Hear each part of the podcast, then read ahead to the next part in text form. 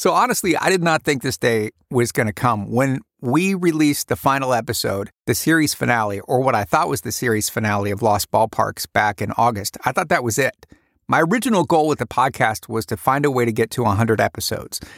And I think we ended up getting to 60 some. But at that point in August, I had pretty much exhausted all of my contacts.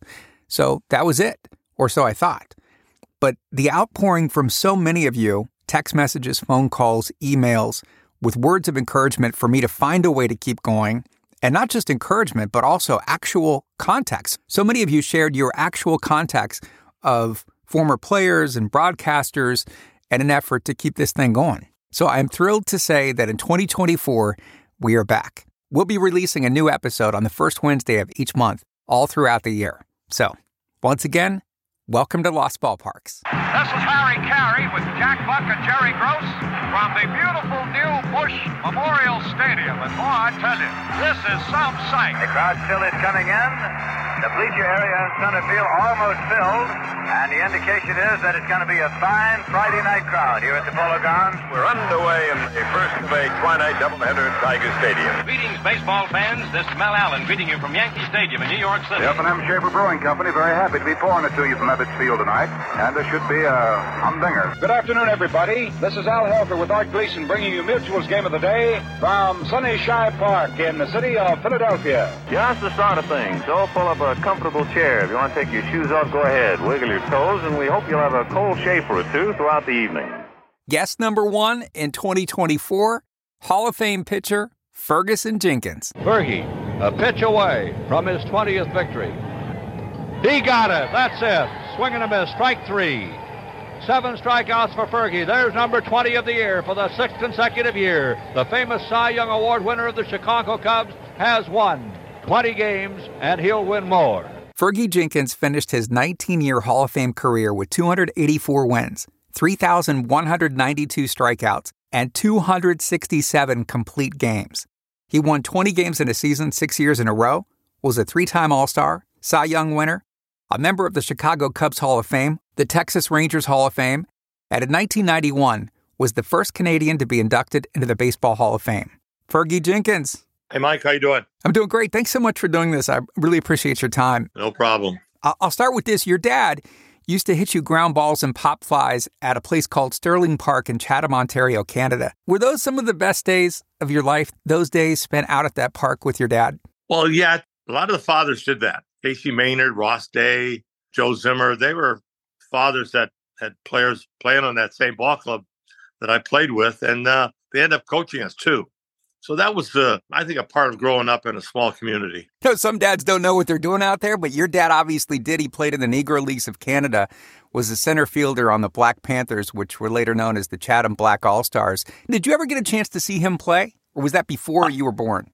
Yeah, that was well before. Yeah, my dad played in, in the 30s, uh, 37 and 38 when they won the OBA championships. I'm pretty sure he came to Chatham, and uh, that's what he met my mom. I think in 1940, and I was born in 42. I heard that from stories. He was a pretty good athlete. Uh, he ran pretty good as a center fielder, hit left-handed uh, and threw left-handed. Did he still have some of the old equipment, some of the old hats, Black Panther hats, and? Uh no, uh, never did find any of those. I found a trophy, and in a move, I lost it somehow. But there's duplicate ones out there. Yeah. But uh, just uh, some of those awards, uh, they're not going to be able to be found. Fergie, I believe you were 14 when your dad took you to your first Major League Baseball game. Where was that, and what do you remember about that day and about that ballpark? The Cleveland Indians are playing Detroit in Old Briggs Stadium. Good afternoon, everybody. This is Ty Tyson speaking from Briggs Stadium in Detroit. A great day for a ball game. And Larry Doby hit two home runs, and the cheer from the crowd was probably overwhelming. And you know, as a youngster, you don't really fathom that the the visiting ball club player gets cheered when he hits a home run against the home team. And I think I did mention to my dad, I said, Man, dad, maybe that's the sport I want to play. yeah, that was really the moment, wasn't it? That game in particular, where you were watching that and hearing the crowd and thinking, okay, I think I might want to do that. Yeah, it's midsummer, and uh, I'm not sure. We didn't have games scheduled at the time, and my dad took me to uh, one of the ball games there. And Larry Doby was like the second player of color to play in the in Major League Baseball. Jackie Robinson was first, and and I think Larry Doby was more of a home run hitter than Jackie was. So when he hit home runs, crowd was cheering for him. And as you think back to that day at Briggs Stadium, which of course would later be named Tiger Stadium, what stands out to you about that ballpark? Well, it's pretty awesome that uh, being at the, the ballpark was you know, very large and uh, a lot of a lot of fans. You know, a big, a fairly good sized crowd. So I, I was kind of in awe of, of the crowd because you know in Chatham we might get hundred people to come out and watch our ball game. So that was that was pretty awesome to see those people and and especially uh, playing that type of game, and it was really, really fast. For me, I remember growing up going to games with my dad, and the thing that I liked the most is that undivided attention. an Hour drive to the ballpark, couple hours at the game, an hour coming home. I've got my dad's undivided attention. I just ate that up. Yeah, you know that was kind of an awesome thing for for a teenager, and it was one of the first games that uh, I did see in Tiger Stadium. i've seen several more after that, and then I got a chance to. Uh, to pitch and be a Tiger Stadium before they tore it down. Yeah, that's got to be one of those surreal moments where several years after you go to a game with your dad, now you're not in the stands, you're standing alongside many, many, many future Hall of Famers playing in the 1971 All Star game at Tiger Stadium. And so, if nostalgia is the thing we're looking for, it's altogether proper that tonight, when we have the greatest stars in the baseball world here in Detroit, they'll play it right here at this ballpark. One of those moments in your life that I'm sure you'll never forget. Fergie, if a kid who is a pitcher has a strong arm and some potential, there are so many people and highly targeted throwing and strengthening regimens that go into the caretaking of that kid, of that arm. But back in the day, you had your dad teaching you to chop wood to make you stronger, and then Terry's coal and ice yard along the railroad tracks close to your home. Do you remember going there, throwing rocks between freight cars as they would roll past? Yeah, yeah, that was a lot of fun. Andy Harding uh, brought that uh, big stump to the house, and we didn't have a fireplace. And I had a brand new axe, and and this wood was pretty green. I hit it like the first time, and stuck the axe. Couldn't get it out. and then the situation with Terry's coal yard that was a, a business that was wasn't far from the house, and there was a what they call a a spur of the railroad that they would bring boxcars down, and they would load these large chunks of ice into the into the cars, freezer cars. And the chute was, I don't know, 65, 70 feet away from the street where the train track was. And I was able to hit that chute probably eight or nine times out of 10. You're throwing rocks, right? Uh, uh, pieces of coal or rocks. And, yeah. and I did get in trouble because the fact that I'd hit the chute, the rock or the coal will go down the chute and get frozen in the ice. And that's not what uh, the railroad people wanted to see all all those rocks and and these big chunks of ice that came out to were part of that uh, freezer car. Probably the beginning, the shaping of making you the accurate pitcher you would become. Oh, definitely. Uh, you know, I it, it, didn't always happen in that particular situation where I could do it one after one time after the other. It probably took a little while throwing rocks. At, probably at the age of 12, 13 years old, I was doing that. And then as I got older, I was able to to be a little more accurate. Fergie, you played at some historic minor league ballparks during spring training and your first years in minor league baseball, including Jack Russell Stadium in Clearwater, Florida, and Engel Stadium in Chattanooga. Any memories of those two ballparks? Oh yeah, I mean, the, as a kid growing up, you know, my first uh, opportunity to get invited to big league camp was in 1963, and I played there in, in Clearwater, and just having that opportunity to put that Philadelphia uniform on for the first time and run out on the field and be a part of spring training. Uh, it was it was an awesome situation. I'm 19, I think maybe going to be 20, and then uh, the old ballpark in Chattanooga where I played Double A ball, a ballpark that probably held maybe two or three thousand fans, and it's pretty historic. I played in that old Birmingham Park too, uh, where the Birmingham Black Barons played, and and then uh, in Birmingham, and that was the Oakland uh, home field for the old Oakland team. But you know, some of those old stadiums were part of the of the history of baseball, and I had had an opportunity to play in quite a few of them. In the early '60s, you played with Dick Allen in Little Rock, Arkansas, for the Little Rock Travelers. Reverend Rivers and his wife welcomed you and some of your teammates into their home, provided you guys with some home cooked meals. But outside of that house, outside of that neighborhood, there was very little that was welcoming in Little Rock for you and your teammates. The first time you show up at Travelers Field, I think there was a sign in the locker room that said, no black ball players on the team. I, I don't know how you or Dick Allen or some of the other guys faced that day after day and just stuck with it. Well, you know, adversity is, is part of any kind of situation. And in that uh, case in 19, I think it was 64, there was Dick Allen, Marcelino Lopez, and Richard Quiroz, and myself, uh, four players of color on that ball club. A lot of the signs were at the airport when we landed. And Frank Lucchese was our manager. He took us aside and said, Young men, don't let this bother you. Mm-hmm. And I, it, it did bother Dick because he was a player that played regular. He, he was a regular player. He played center field for the for the Travelers those first couple of months before they switched him to third base. He had to be on the field day in and day out. So I, I think that hurt him more than possibly myself because I, I only stayed a month and a half that first year. And then they, they sent me back to Chattanooga. Richard Quiroz stayed the whole year, and so did Marcelino. And then I joined them later on uh, when, when the call ups were in September.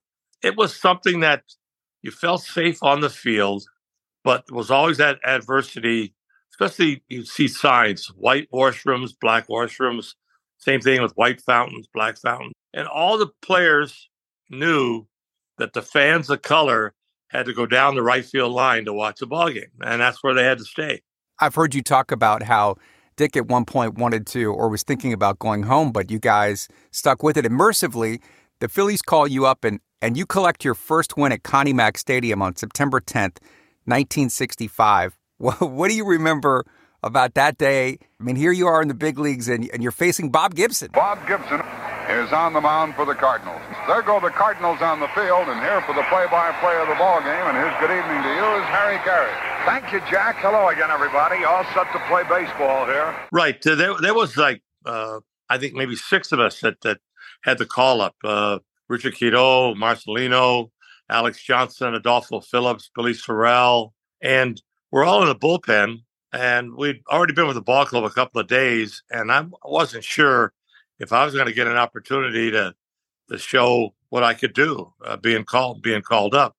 But Jim Bunning is facing the Cardinals, and his opponent is, is Bob Gibson, and he gets in trouble in the in the third inning.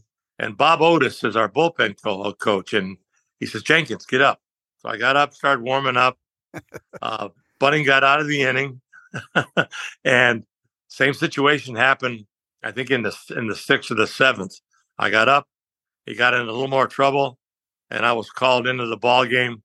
Uh, you know, as a kid, you know, you're 21. It's it's overwhelming in, in, in some cases, but it, but it's not. It's what you were l- looking forward to doing, and that that was going to be your career uh, as a as a pitcher get out there and show exactly what your capabilities were. I I remember running in, getting the ball from Gene Mauch, and and Jim Bunning said, "Hey, show him what you can do, kid," like that, and then he walked off. And I'm not even sure who my first hitter was. I think it was Dick Groat. I struck him out on four pitches, and the inning's over. I pitched, uh, I think, three or four more innings.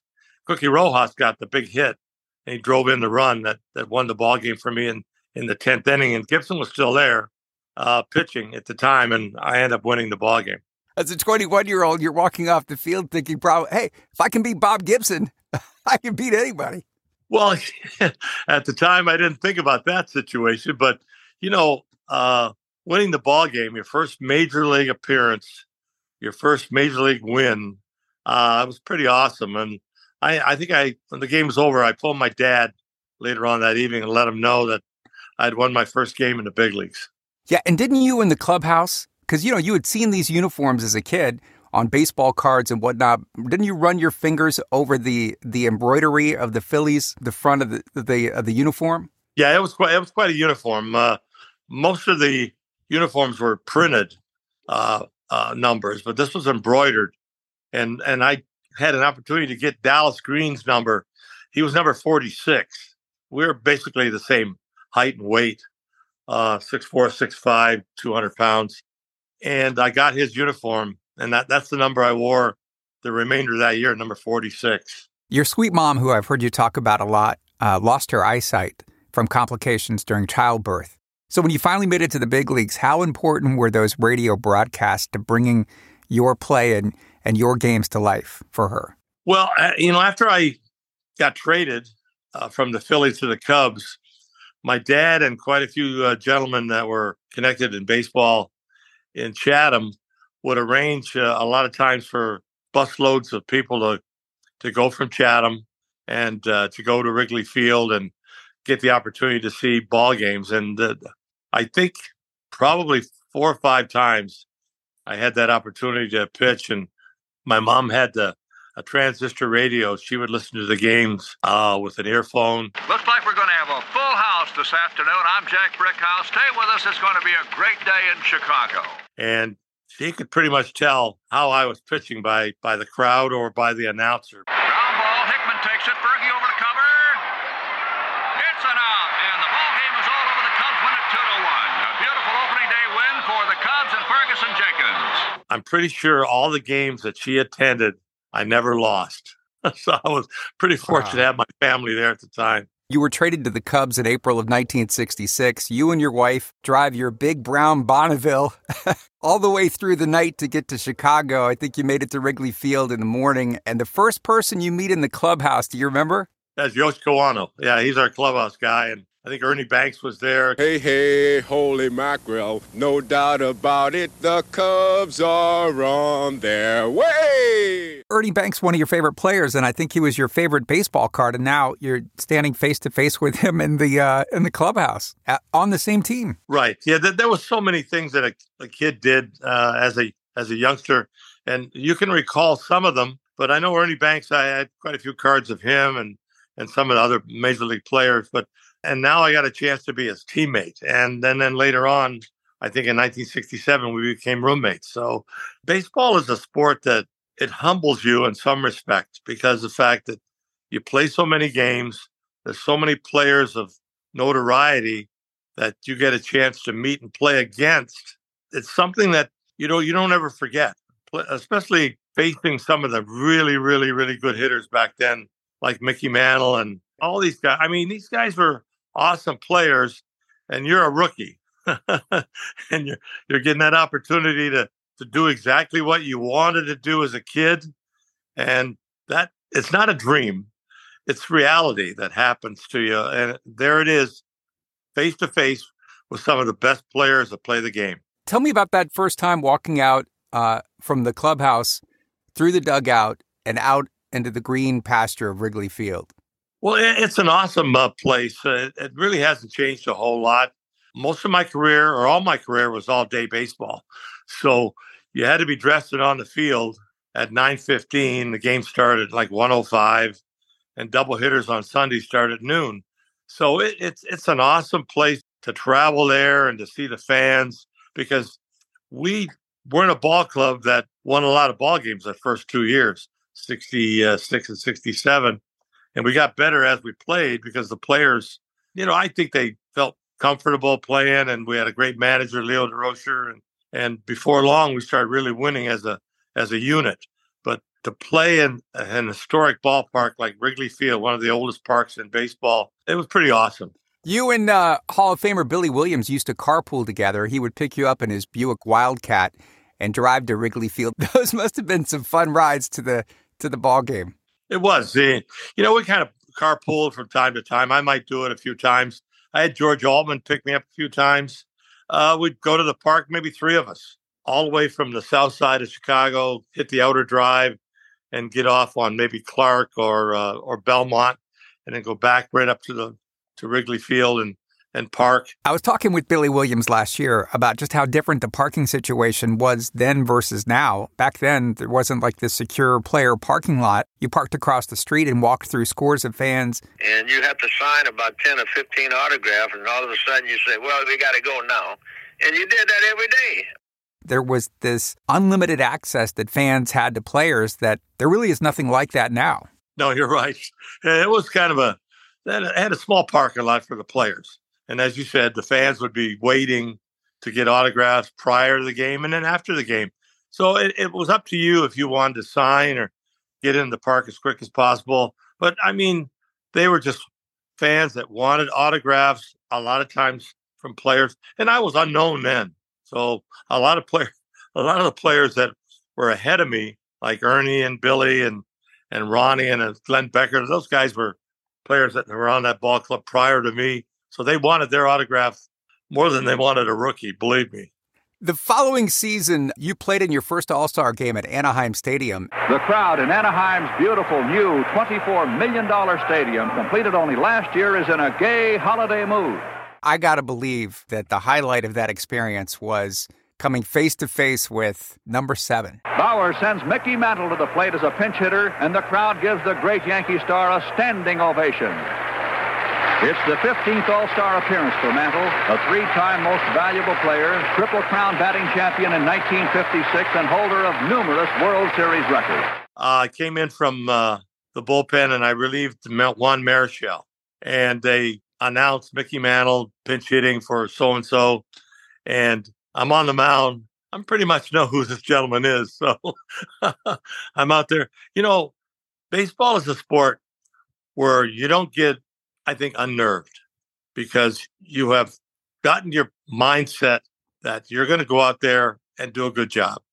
That's the number one thing that you think about before anything else. You understand what your job is coming out of the bullpen. And at the time, I was a starter with, with, with the Cubs, but they had me as a second pitcher in that All Star game. So I knew what I was supposed to do go out there and throw strikes. Uh, and at the time, the score was, uh, I think, uh, one nothing for the National League. I did give up a home run later on in that game, and that was a tie. Uh, I think in the like the the sixth inning that made the, the score tied. But I knew what my job was to do was to throw strikes, try to end the inning, and be successful doing it. And you strike out Mickey Mantle. Jenkins looks around at second base where Yastrzemski represents the tying run. And then the lanky Cub hurler unwinds his six foot five frame and fires a fastball. Mickey is caught looking at it for a third strike. It just got the outside corner of the plate. And the umpire rang him up, and I was pretty ha- happy with the situation. You run off the field, and you want to get to the dugout as quick as possible. You talk about how the Cubs weren't uh, necessarily a great hitting team those first couple years. In 68, they were especially a weak hitting team. And I think there came a point in the middle of the season where you're literally getting no run support at all. You'd been shut out for the fifth or sixth time. And so you decide. I love this story so much, Fergie. You decide to make a sacrifice at Wrigley Field. Yeah, I, uh, I'd gotten shut out uh, by Drysdale. He, he had that 52 shutout inning streak. So I go to the ballpark early, and Yosh Kawano is uh, our, our clubhouse man. I say, Yosh, where's all the guys doing with their broken bats? And he had a big barrel of, of bats. And, you know, a lot of times the bats, they're covered with pine tar. And so I put them in a teepee out there in left field, put some paper underneath them, and I lit the, the bats on fire. The guys are coming to the clubhouse. They want to know where, where's all the smoke coming from? And somebody says, "Oh, Jenkins is burning your bats because you're not using them." I made the headlines in the paper the next day. Yeah, Jenkins talk- burns teammates' bats. yeah, they're saying something like, "Hey, you're you're burning our bats. Why are you doing that?" You're like, "Well, you're not using them, so I'm using them for firewood." right? Yeah. I had to basically calm a few guys down. Said, I'm not burning your game bats. These are right. These are bats that are cracked or broken. right. Oh, it's such a great story. In 1969, Giants Hall of Famer Willie McCovey was hitting everyone. Swung on, hit deep to right field, and there goes Tell It Bye Bye Baby. It's number 300 for Willie McCovey. He won the MVP that season. I think he hit you pretty good at Wrigley. And then when the Cubs made the trip to Candlestick. Yeah, I, got, I get to the ballpark. Excuse me, I get to the hotel. He sent a limousine uh, for me to get picked up. Wanted to make sure I got to the ballpark safe. because the fact that And, and- I was and then starting that night against Gaylord Perry. And you get there and you tell your catcher, Randy Hundley, well, I, told, I, I think I told Randy, I said, Randy, we, we- got to do something to maybe uh, counteract McCovey hit me so good. Tell him what's coming. and Randy, Randy was going, Are you crazy? I said, Go ahead, tell him what's coming. And I'm not sure of the outcome. I think you went 0 for 3. yeah, over 3 that night. I mean, it's a story that that you remember, and the story's true. You know, even though even though a lot of people won't believe it, you're going to tell the hitter what's coming, and I, I that situation happened. By 1974, Fergie, you're a Texas Ranger. The Rangers play their home games at Turnpike Stadium, which would later be called Arlington Stadium. How on earth did you stay cool pitching at games in what many have described as a human frying pan? Yeah, that, that was an open stadium uh, right beside the Turnpike uh, Highway 30. Uh, there were a lot of games at well over 100 degrees, especially playing day games. And even at, at, at night, the temperature was still maybe in the 90s. And Texas uh, was having some heat waves at different times during the summer. And I kind of tried to intimidate the hitter by I wore a long sleeve shirt every game I ever pitched in. And I would go out there with a long sleeve and I'd always ran to the mound and, and ran after the inning when it was over, ran back to the dugout. Only because the fact that I think I was in pretty good shape. Pitching there in that old Turnpike Stadium and having some success was was a lot of fun. And in addition to the heat, there were some pests that you would have to contend with on a nightly basis that were of biblical proportions, right? Yeah, what one incident happened. Uh, the grasshoppers invaded the outfield, and they just swarmed. And then they end up coming towards home plate, and at any place that had grass, they were they wanted to be with. And we're and talking thousands, right? There were a lot of. They had to stop the game for at least an hour, and uh, I think uh, the ground crew uh, had some kind of spray and finally got rid of most of them. In 74, Fergie, you won 25 games, but really should have been 26. It would have been if not for 10 cent beer night at Cleveland Municipal Stadium, which has to go down as one of the craziest nights of your career. This has been a night of blatant stupidity. a night you can remember. Uh, 10 cent beer night. I think the series before that with Cleveland, we had gotten into a fight. And I'm trying to think of the pitcher. Milt Wilcox was the pitcher for the Tigers. Oh, right. He yeah. knocked down he knocked down Lenny Randle. and Lenny Randle bunted the ball down the first base line. Instead of running to the bag, he ran over the pitcher, Milt Wilcox, because Lenny was a college player for Arizona State, a running back, and he ran right over Wilcox. And the end result, the melee, a fight breaks out. Yeah. And this fight goes on for like 20 minutes. We're just, everybody's on the field, 25 players from each team. So we're going to Cleveland one of the announcers with the Cleveland uh, press or radio said it's going to be get Billy Martin night. so it just so happens it was 10 cent beer night and people were intoxicated. Now there's another group of morons running around in the outfield. I end up leading the ball game. Uh, I think uh, in about the sixth inning, I'm winning like five to two or five to three. And Lenny Randle stepped on my foot when I went to back up third base. He's playing third base. Took me out of the ball game. So I really didn't see the riot until. Yeah, because didn't you have to go to the hospital? I'm, I'm sitting on a gurney in a clean in a clinic not far from the ballpark. Yeah. And doors swing open, and a woman's got a, a towel wrapped around her head. She's got hit with a chair. A guy got uh, into a fight with somebody, and everybody is coming in and says there's a riot in Cleveland Stadium. Now it's a full scale riot. There has to be 200 people and more coming on the field. And I'm still waiting, sitting on this gurney for this doctor to stitch up my foot. But when I got back to the to the hotel, Jim Bibby was my roommate. He gave me a blow by blow description of what happened of guys running on the field, the right field with bats, try to protect Jeff Burroughs. Somebody tried to get his hat. Uh, there was streakers. Oh, it, it was a crazy night. The only reason I didn't win the ball game is because Cleveland tied it up in the eighth or the ninth. And then the umpire got hit with something. I'm not sure of his name. He gave the win to the ball club. He, the, the, basically, the game was protested and the team got the win, not me. Yeah, right. Unbelievable. I think because of the fact that Cleveland wasn't uh, getting a large attendance. Yeah. And, uh, it, and it just so happened that we had gotten into a fight the series before that. It was almost four or five days that, uh, and then they publicized that this was going to be get Billy Martin night. oh my gosh. Fergie, May 5th, 1982, at San Diego's Jack Murphy Stadium, you strike out Gary Templeton to record your 3,000th strikeout. Here's the pitch. The 3,000th strikeout of his career! Gary Templeton goes down swinging. And Ferguson Jenkins being congratulated throws the baseball into the dugout. You know, it was it was an awesome night. I had uh, the series before that in in uh, L.A. I'd strike out maybe five or six players and pitch maybe eight or nine innings. I'm not sure uh, if I completed the ball game or not. But going into San Diego, it was publicized that not one of the players on that team wanted to be part of that that history making situation. Guys were bunting the ball off me in the first and first or second inning. They didn't want to strike out. So I think it was maybe in the fourth inning that Garry Templeton uh, was at the plate and he took a call third strike and Jody Davis was the catcher at the time and he ran out there and gave me the ball.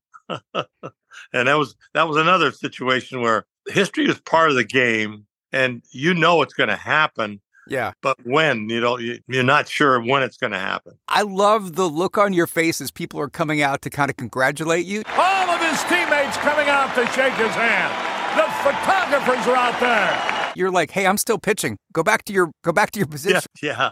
You know, I was I, I was really surprised at the time that the guys would be that surprised that or that uh, in awe of, of, me striking out 3,000 batters, but everybody's running. I think uh, at the time, Leon Durham was the first baseman. Kennedy was second base. I'm not sure what's second and short, but everybody's running into the in, into the infield after Jody had walked out there to the mound to give me the ball. So, Fergie, in 1991, you're inducted into the Baseball Hall of Fame. Joe DiMaggio's there. Ted Williams is there. Been 50 years since he hit 406. Willie Mays, Ernie Banks, Duke Snider. And now here you are, ready to become one of them, one of the true legends of the game, immortalized in the Baseball Hall of Fame. Well, you know, uh, there's three of us: uh, Rod Carew, Gaylord Perry, and myself, and we're in, in the Otesaga Hotel, uh, in a leather stocking room they called it, and all the players have to meet there before the the bus picks us up. And some of the players that were there at the time: Stan Musial, Duke Snider, and in walks Joe DiMaggio, and second walks in Ted Williams, and I'm sitting by Gaylord. I said, Gaylord, man, I got to get a baseball. I need to get these guys signatures. I end up getting a ball. I'm not sure if it took five, six minutes. I was talking to somebody. I need a baseball. And I end up getting uh, Ted Williams to sign it first. And Joe DiMaggio was late getting on the bus. So I waited for him. I was standing there. And I said, Joe, I'd really like to get your signature on this baseball with Ted. And he ended up signing that ball for me. And wow. I still have it. Oh, that's so fantastic. So, when you get to heaven and uh, your dad and mom are there, I know your dad was an accomplished chef and there was no sh- shortage of good food at your house. What's the first thing you want your parents to make you when you see them? Jeez. My dad cooked really good prime rib and fried chicken. So, that might be an awesome meal, believe me. yeah. 19 year Hall of Fame career, 284 wins, 3,192 strikeouts. And here's the, the, the, most amazing statistic to me of all, because this will never be accomplished again 267 complete games. What a career. It was a lot of fun doing it, uh, Mike. Uh, you, you, know, you train your body, you train your mind to, to go out there and perform. And year after year, the numbers just keep piling up. And I was very fortunate enough to to stay healthy. Uh, and I've told that a lot of times that appearances or at banquets that that I attend that health is so so very important.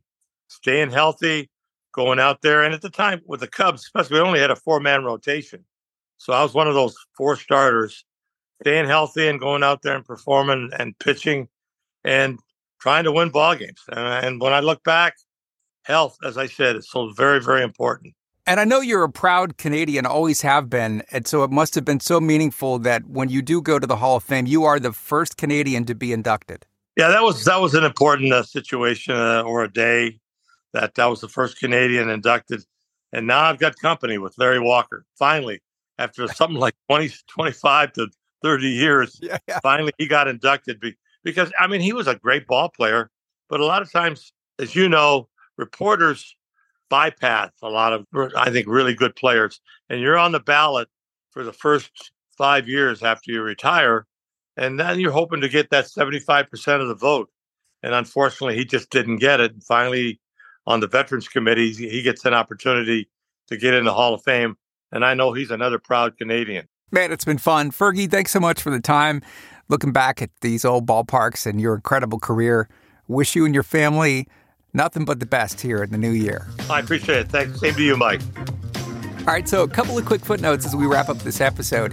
In the 1967 All Star game at Anaheim Stadium, Jenkins struck out not just Mickey Mantle, but a total of six of the best hitters in the American League Mantle, Harmon Killebrew, Tony Conigliaro, Jim Fregosi, Rod Carew, and Tony Oliva. In 1971, the year he won the Cy Young, he was 24 and 13. He threw 30 complete games, walked 37 and struck out 263 and 325 innings pitched.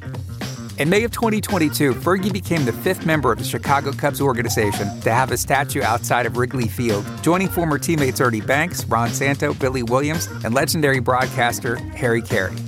Now, of course, in a 30 minute episode, there's going to be some things that we just won't have time to cover, but the amount of personal tragedy that he's had to endure in his lifetime, it's unimaginable. There's a great documentary that's airing occasionally uh, in this offseason on MLB Network called Glory and Grief The Fergie Jenkins Story. And uh, does a great job of detailing the triumphs and some of the unspeakable, heartbreaking situations that he has had to face in his lifetime. Definitely worth checking out if you get a chance to watch that. Real quickly, I would like to thank Scott Crawford from the Canadian Baseball Hall of Fame because without him, this interview would not have happened. Thank you so much, Scott, for your help. Lost Ballparks is produced by Xavier Guerra, Alex Kemp, Mike Dunn, John Carter, Kyle Schmidt, Mandy Zavlakis, Mike Lipinski, and Ryan Beard.